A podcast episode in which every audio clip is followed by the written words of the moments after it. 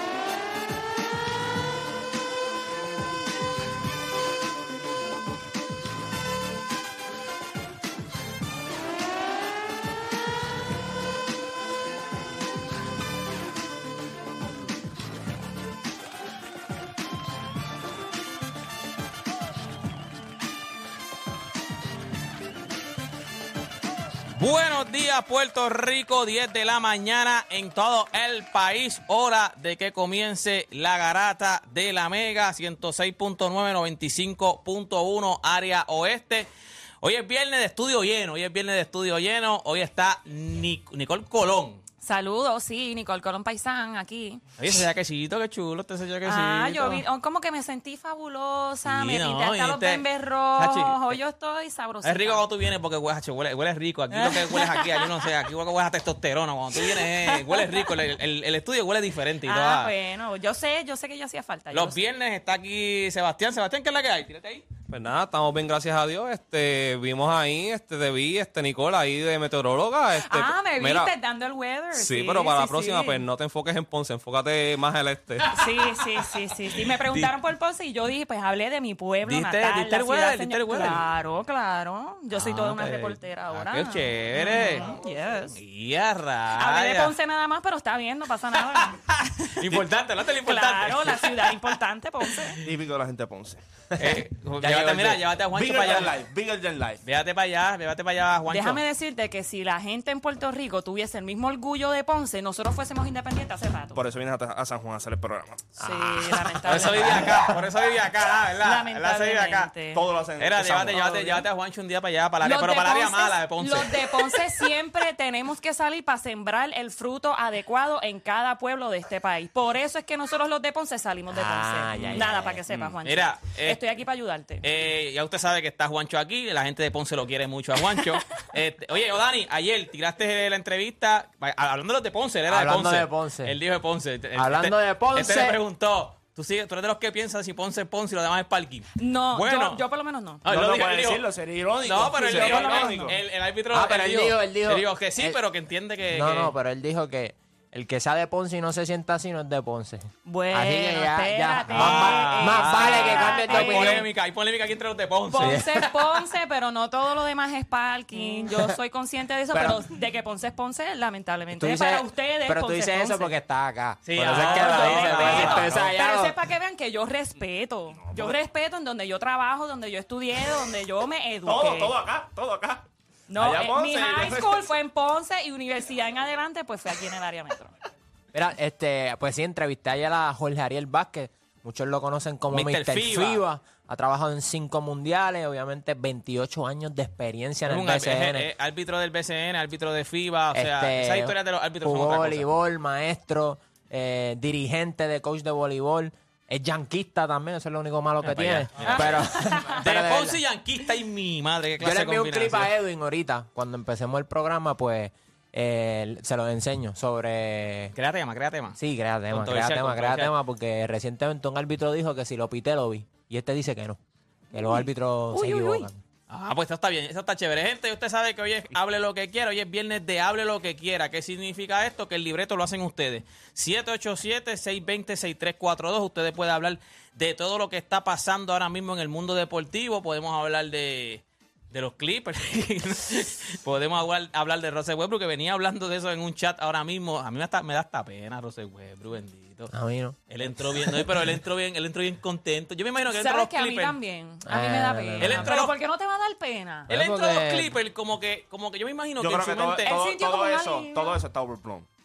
Dame, da- vamos, vamos a volver. Eh, Comenzaron las mejores dos horas de su día, dos horas donde ustedes a hacer por lo que le pagan y se convierte en un Westbrook de la vida. Así que usted ponceño, no un cambie ponceño. de mis... ya verá, verá. Respétame Eh. y es ya.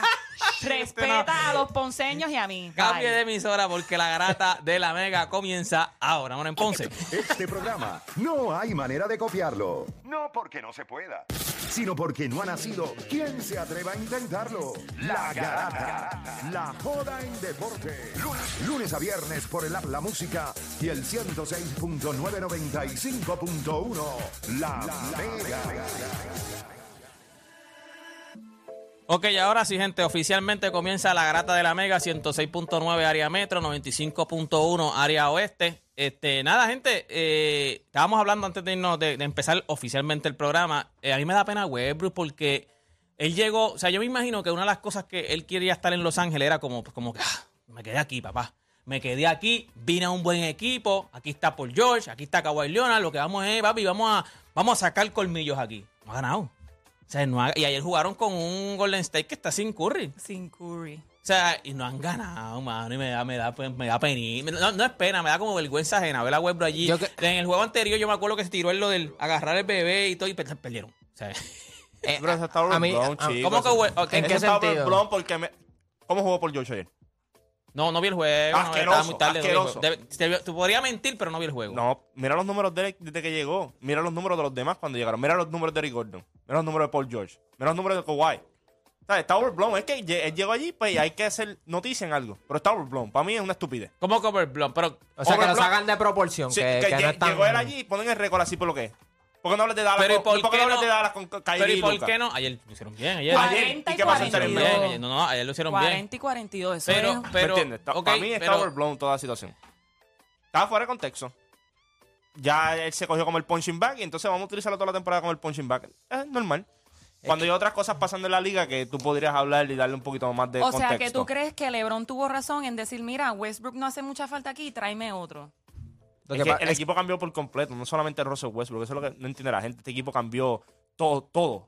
No está Patrick Beverly, no está Russell Westbrook, saliste Thomas Bryan, saliste jugadores que estaban contribuyendo para traer otros tipos de jugadores, otra versatilidad. ¿Sabes? Lo de Russell Westbrook yo puedo entender. Russell Westbrook era uno de los problemas de los Lakers, no era el problema principal, ni era ni de los top five problemas que tenían los Lakers, Russell Westbrook no era uno de ellos. O Dani, te pregunto, tú tenías a los Clippers, este, creo que pasando a la final, ¿verdad? O, o como que a semifinales Bueno, contra, yo- los, yo- Cli- yo- contra los Nuggets. ¿Tú los ves ahora mismo, sea, como tú has mencionado anteriormente, con estos problemas que están teniendo con Westbrook y, ¿verdad? La colectividad, o Es que yo creo que firme? también están en un proceso de, de adaptación. Yo creo que el traer a Russell Westbrook eh, fastidia un poquito con los minutos de, de ese equipo, porque ese equipo ahora mismo es, es bien profundo. Y ahora están viendo a quién se le da más peso. Como dije, muchos de los partidos han decidido terminar el juego con Eric Gordon en vez de Russell Westbrook. Yo no soy fanático de eso. Tampoco pienso que Russell Westbrook era necesario para ese equipo, porque yo entendía que tú tenías un tipo como Terrence Mann, que ahora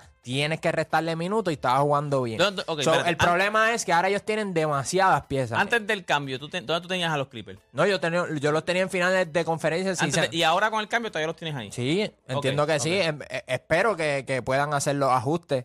Yo creo que el problema de este equipo es que no puede cerrar. O sea, lo hemos visto al, al final de los juegos que la ofensiva de ellos, si no es Kawhi o no es Paul George, se quedan estancados. Porque sí, mucha gente dice, ah, perdieron contra Denver, pero tenía, estaba a ley de un juego de ganarle. Simplemente no pudiste ejecu- ejecutar por- jugada, por, tres, por tres juegos consecutivos, pero no fue como que Denver lo sacó de la Ajá, cancha ajá, 4-0. ajá. O sea, so- tú sabes que este equipo de los Clippers tiene la capacidad para ganarle. Y otra cosa, para ese tiempo, quien era el dirigente era Doc Rivers, no Tyron Lue. Y si yo confío en alguien, eh, si confío en alguien, es en Tyron Lue, no, no en Doc Rivers. Tú has visto el historial de Doc Rivers, cuántas veces no ha estado arriba en la serie 3 a y 1, no sí. puede, y no- dos veces ha estado 3 a 1, dos veces ha estado 3 a 1 y, y- y las ha perdido. Y como cinco veces ha estado 2 a 0 y también las pierde. So, yo creo que ahora con Tyron Lue la cosa se ve distinta. Pero ahora es un proceso de, de adaptación con los Clippers porque siento que tienen demasiadas piezas y en lo que todo cae en su lugar. Es lo mismo con... Todavía eh, están tanteando en cómo usar las Claro, piezas. claro, sí, pero sí, sí. honestamente, si ese equipo, o sea, ellos llegaron a finales de conferencia sin, sin Kawhi Leonard. O sea, es sumamente impresionante. Tú- y si, si, si tú,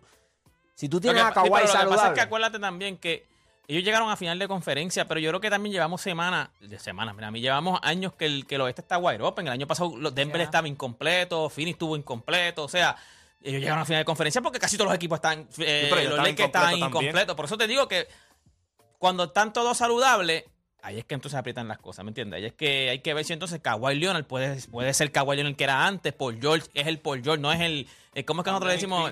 Pandemic, Pablo, eh, no, Pablo, Pablo Jorge. Pablo, Jorge, no es Pablo Jorge, ¿me entiendes? Porque en, en, en, en playoff es que eh, aparece Pablo Jorge y se va por George. Mira, eh, 787-620-6342.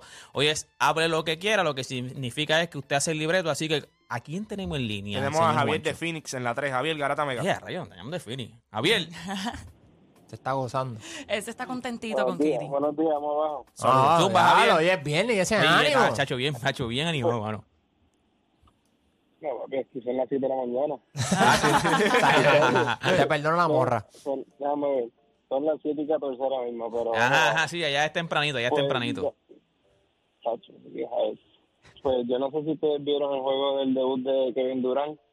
Sí, Pues, se veían cómodos. Se veían cómodos en la ofensiva, pero sí bien preocupados con la defensa, mano.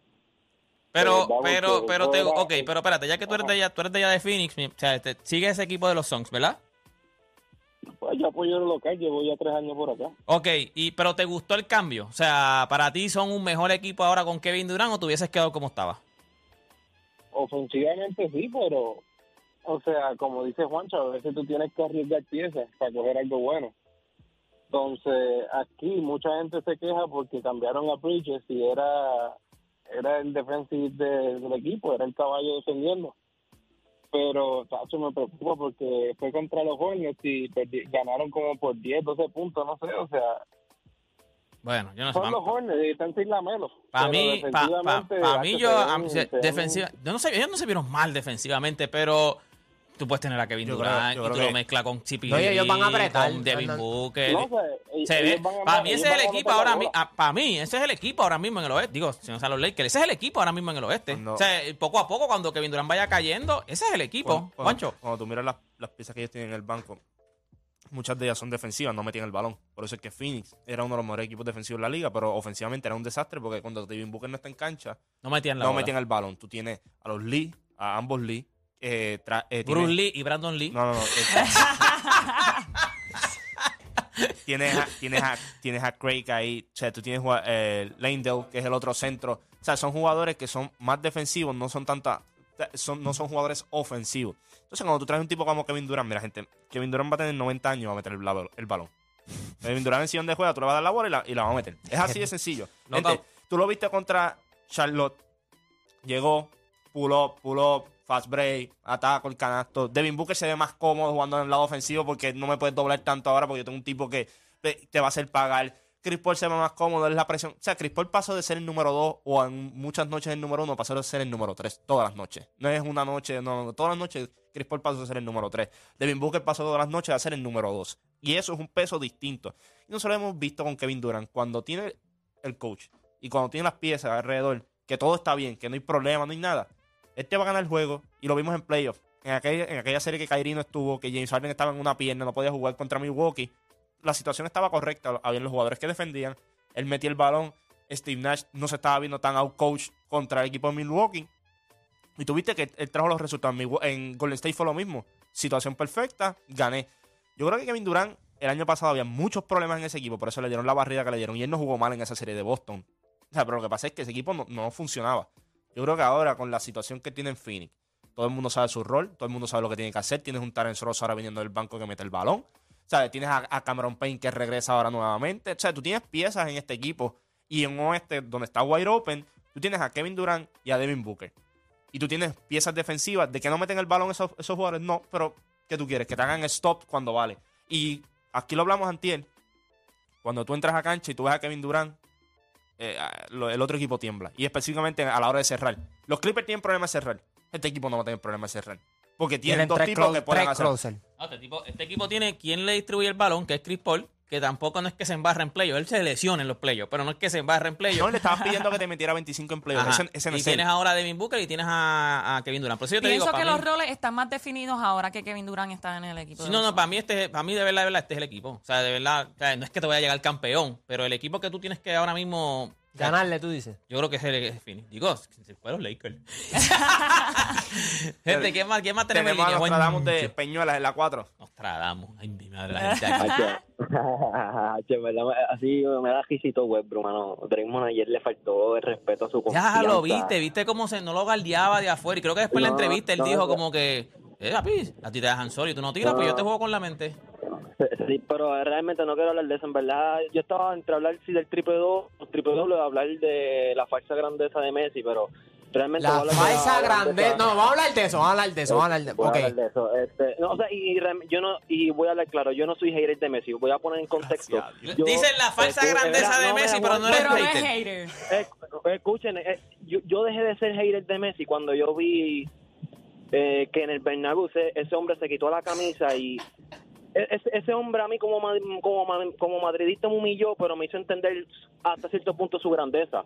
Pero cuando yo veo que Cristiano gana la Champions en el 2016 y un mes después levanta la Euro y los próximos dos años vuelve a levantar la Champions.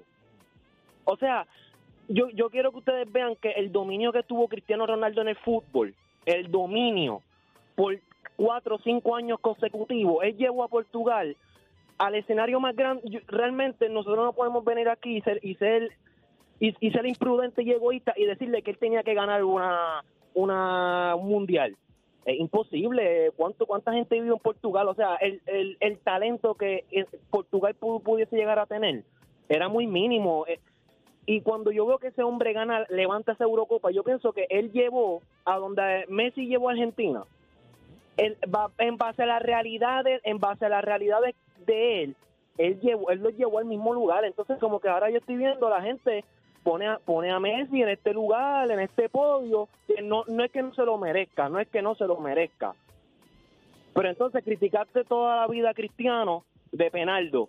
Pero entonces cuando tú miras el Mundial de Argentina, pero entonces por lo que criticamos a Cristiano, engrandecemos a Messi. Eh, Y, y Todavía, todavía no has dicho la falta, la falsa grandeza de, de, de Messi. De Se Messi. quedan No, como o sea, que- no. Porque todo es, se lo merece. Yo sé que lo critico, pero se lo merece. No, pero, exacto, pues, eh, la falsa grandeza en que en donde él está, no estoy diciendo que él no es grande, pero en donde lo están poniendo no va allá arriba. Y eso no es que ¿Y no quién sea va allá grande, es que arriba? ¿Quién va? ¿Quién ok, va? ¿O en dónde va entonces? No, si no es allá no, arriba. eh, O sea, mi, mi, mi problema aquí, si tú quieres decir que Messi es grande, es más grande que Cristiano, no es eso. Eh, A lo que yo me, a lo que yo me estoy basando es que en el lugar donde estamos viendo a Messi, no va allá arriba.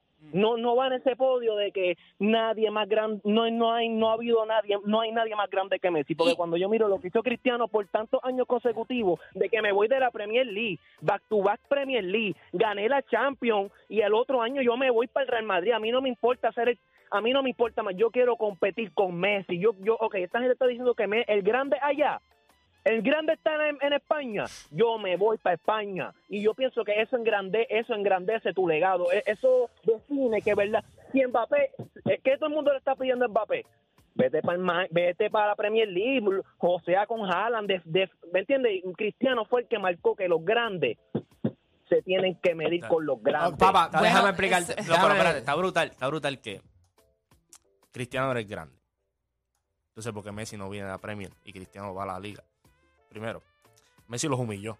Nos humilló. Nos cogió el United, nos dio cuatro patas ahí en la final de la Literal, Champions. patada, no, literal. no, nos dieron cuatro patas. Y, y, y lo que no habla es que Cristiano se va y después volvemos a la final de otra vez con el Barcelona y nos dan cuatro patas otra vez. Porque eso fue lo que nos dieron. Nos dieron dos escarpizas y dos equipos grandes de United. Yo creo que cuando tú miras ambos, se habla siempre de Cristiano, del back to back to back to back en la Champions, el tripit. Eh, Messi tuvo cuatro años también porque eso fue lo que hizo moverse a, Cristiano a la, liga. Cuando él estaba viendo lo que estaba haciendo el Barcelona, ese equipo espe- especial, y específicamente Messi, que anotando 92 goles en un año calendario, o sea, haciendo un montón de cosas, él sabía que la competencia estaba al otro lado y él sabía que tenía que moverse, porque él no se iba a mover para acá. Aquel era la competencia. Y él era el que estaba en busca de, de medirse. Y cuando tú miras, están está lo de la Champions. Pero en la liga, el Madrid nunca pudo dominar el Barcelona como el Barcelona dominó en esos años al Madrid. Porque es la realidad. O sea, ganaste la Champions, eso está muy cierto. Pero cada vez que tú te enfrentabas head to head, tú contra yo, mejor contra mejor, el que salía, el que salía por la puerta en grande siempre era Leo. So, yo creo que cuando tú miras, la Euro fue un, un gran logro para Portugal, porque ese equipo eh, había talento, pero no es como el que había ahora. Por eso yo creo que se le exigía más ahora ganar, porque había mucho talento en estos equipos en los últimos años. Después que ganaron ese Euro, la, la camada de talento de Portugal ha sido ridícula. Pero este tipo fue a dos finales de la, de la Copa del Mundo también. O sea, no seamos estúpidos. Este tipo fue a dos finales de la Copa del Mundo. Perdió contra un equipo de Alemania eh, en tiempo extra y ganó un equipo de Francia que tenían un tipo que estaba ridículo en Kylian Mbappé. Y, los dominaron por cuánto? Por 75, 80 No, y minutos. el equipo de Francia, o sea, sí, estaba Mbappé, pero también tenía otras herramientas, o sea, otros Claro. jugadores que también dominaban y, o sea, dominaban bastante bien el juego del soccer. So, cuando vienes a ver, pues yo pienso que Leo Yo creo Messi- que, te, te lo digo yo, que soy Sí, merece. fanático de Cristiano Ronaldo, pero mientras van pasando los años, los argumentos para Cristiano Ronaldo se han ido cayendo. Primero se dice lo de la Champions, sobre que ganaron tres corridas y que Cristiano Ronaldo los cargó. Sin embargo, después tú ves que el Madrid gana sin Cristiano Ronaldo con, coach diri- con otro dirigente y tú dices, ok, pues esa no es que no tengan peso, pero no el peso ya no está en Cristiano, está en el Madrid. So, ya ahí se, se cae ese Y tú ves argumento. que uno se va de su equipo. Uno gana un, to- un, torfe- un trofeo internacional que es la Euro, sin embargo, Cristiano Ronaldo no jugó ese partido. O sea, la final, que mucha gente cree, ah, Cristiano ganó, la... pero él no lo. Él estaba al lado. o Se sea, él se lesionó a mitad. él, Ah, él no lo jugó. Sí los llevó a esa posición y, después ganaron, pero él, él, él, él- él no jugó. Entonces, después se le critica a Messi si no tiene trofeo internacional. Copa América. Check. Ok, pues estamos en empate entre Euro y Copa América. Ah, y yo jugué la final de Copa América. Ok, ahora vamos para la Copa. Y la gano. Y no solo eso, fui el mejor jugador en la Copa. No fue que Argentina me cargó. Yeah. No fue que las estrellas. No, no, no. Él cargó a Argentina. El único, jugador, fue el el mejor torneo. jugador en anotar fases de grupo, la ronda de 16. Eh, En todos los- en- finales, semifinales y finales. El único jugador en la historia. Y como tú dices, en los dos torneos que llegó a la final, en los dos fue el mejor jugador del torneo.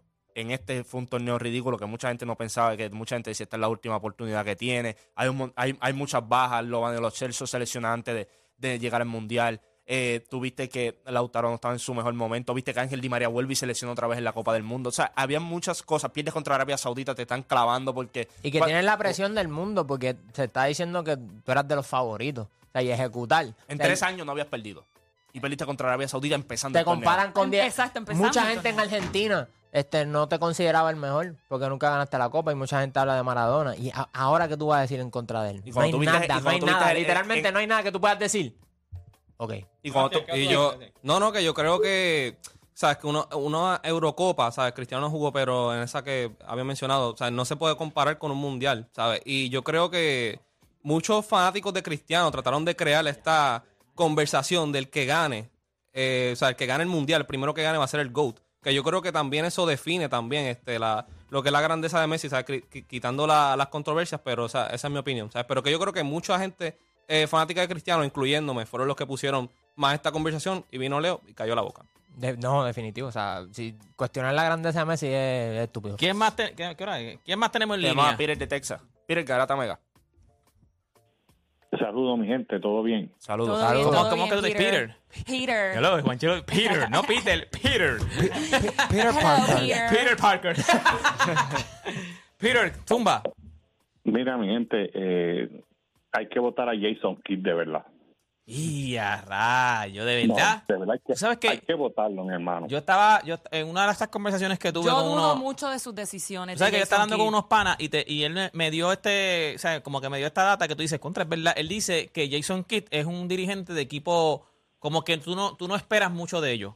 Pero que cuando se le han dado barcos grandes como Milwaukee, cuando- como Brooklyn, se, se ha caído. O sea, cuando le han dado bar- barcos que, o equipos que se espera algo de ellos, no funciona. Bueno, cuando él estaba No, en, él- Mil- en Milwaukee, yo pienso que hizo un buen trabajo. Él, él, él, él, es, él tiene una gran responsabilidad de la evolución de Giannis, en mi opinión. Eh, obviamente. Giannis iba, ya- Giannis iba a ser un monstruo como No, quiera, no, no. Pero después Yo cuando- como creo, que era quiera. un proye- yo creo que era un proyecto. Cuando- tú le das el tiempo y tú le das las herramientas.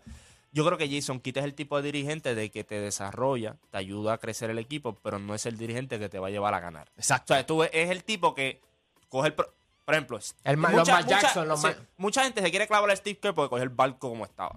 Pero no todo dirigente puede coger ese barco así y llevarlo al otro nivel. Ajá, Mark ajá. Jackson los tenía en un nivel donde todo el mundo pensaba que este era un gran equipo, pero se pudieron haber escogotado. Y Steve Kerr no solamente lo llevó a este, lo tenía Los en el nivel. mantuvo. eh, lo llevó a otro No, y nivel. los mantuvo ahí, A un nivel ahí. ridículo. Y todavía tú lo ves y tú dices, eso es lo que hace un gran dirigente. Y, y después, Y- después, cuando ya el equipo, tú no compensabas que iba a hacer algo, ganó campeonato. Tú sabes quién es otro dirigente que es igual, que yo creo que llega hasta cierto punto y no hay más. Es Dos River. Dos River te lleva a tu equipo hasta cierto punto, pero tú pedirle lo que hizo Dani. Gáname serie, gáname. No, no, yo creo que es un, un, un, un, un River lo que es dirigente. que tuvo suerte porque cogió el Victory de No, no, claro, no, pero yo creo que Doc Rivers es un Doc tipo- lo pusieron no, en el mapa. Eso fue lo que lo puso en el mapa Doc Rivers. Yo creo que Él Doc es una decepción yo, yo como creo, dirigente, yo creo que Dos Rivers honestamente. como dirigente establece una cultura, establece, define los roles, pero hasta ahí. A mí no me gusta. No me pides más ajuste, no me pidas más cosas porque en eso no la tienes. Entonces, en la vida tú tienes que saber cuál es tu rol. Pero eso, eso que tú dices de que cojo los jugadores y los desarrollo, eso es el label de, Dro- de Doc Rivers, porque cuando los Magic pasan esa era después de Shaq y todo Ajá. eso, entra Doc Rivers. Ellos iban a tanquear. Sin embargo, Doc Rivers los los mantuvo competitivos. So, él coge esos equipos que tú piensas que no pueden hacer nada y los mantiene competitivos. Ahora, ganarte serie, pues ya Eso eso es, lo, otra que, eso es lo mismo que, están- de- que me están diciendo Jason Kidd, como quien dice, él coge equipos que a lo mejor tú no esperas mucho de ellos, los sea, los desarrolla, los hace que se vean bien, pero cuando tú tienes que dar entonces ya El a tablazo. ejecutar, no ejecuta. Ya, Y, y- y es una. Es difícil a veces porque como, como dirigente, tú sabes ciertas cosas que tú tienes que hacer, pero hay otras cosas que pues, tú no la tienes, sencillo. Hacer ajustes no son desde todo el mundo. Como que hay coaches de desarrollo y hay coaches de play calling. Yo pienso que Jason Kidd no es un buen coach play calling, es un buen coach para desarrollar eh, jugadores eh, individual. Como Ajá, que este ajá. es tu trabajo, este es tu trabajo. Pero a la hora de play calling, cuando está eh, empate el juego, que faltan dos minutos, yo no confío en que Jason Kidd va a llevar a esos cinco jugadores a ejecutar. No solamente eso, cuando tú, cuando tú miras eh, el- el- lo que es la historia de la liga, hay dirigentes que han ganado que tú sabes que, no, que son talentosos, pero no son al nivel de que ganaron un campeonato. Por ejemplo, Frank Vogel es un buen dirigente, no es un dirigente de- que te gana campeonato. Pero, dato- pero, pero si tú te fijas, Fran Vogel, te- ¿a quién tenías al lado? Sí, sí, pero mira el A coach, Jason pero eso es lo que No, te ahí- pero es que, ahí- ahí es ah, que yo creo que Jason mira, Kidd mira el eh, también tú lo puedes, tú lo pero- puedes pero mira el coaching Porque fue una baja grande para Sí, mí, fue pero, una baja pero grande mira para, el coaching staff que tenía Frank Vogel, tenía Jason Kidd, tenía Lionel Hollins. Ajá. Eran tipos que en esta liga eran especialistas. Jason Kidd eh, desarrollando el Lionel Hollins defensivamente, más tú le añades a Frank Vogel. En este coaching staff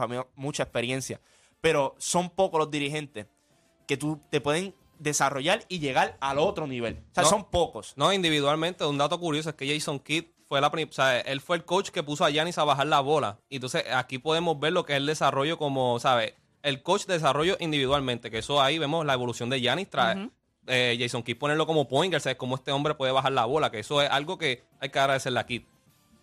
Nada, gente, este, luego de la pausa volvemos con ustedes. Recuerda que esto es Abre lo que quiera, 787-620-6342. Como que ya las líneas están llenas, pero usted puede seguir llamando porque hoy el programa lo hacen ustedes. Volvemos luego de la pausa.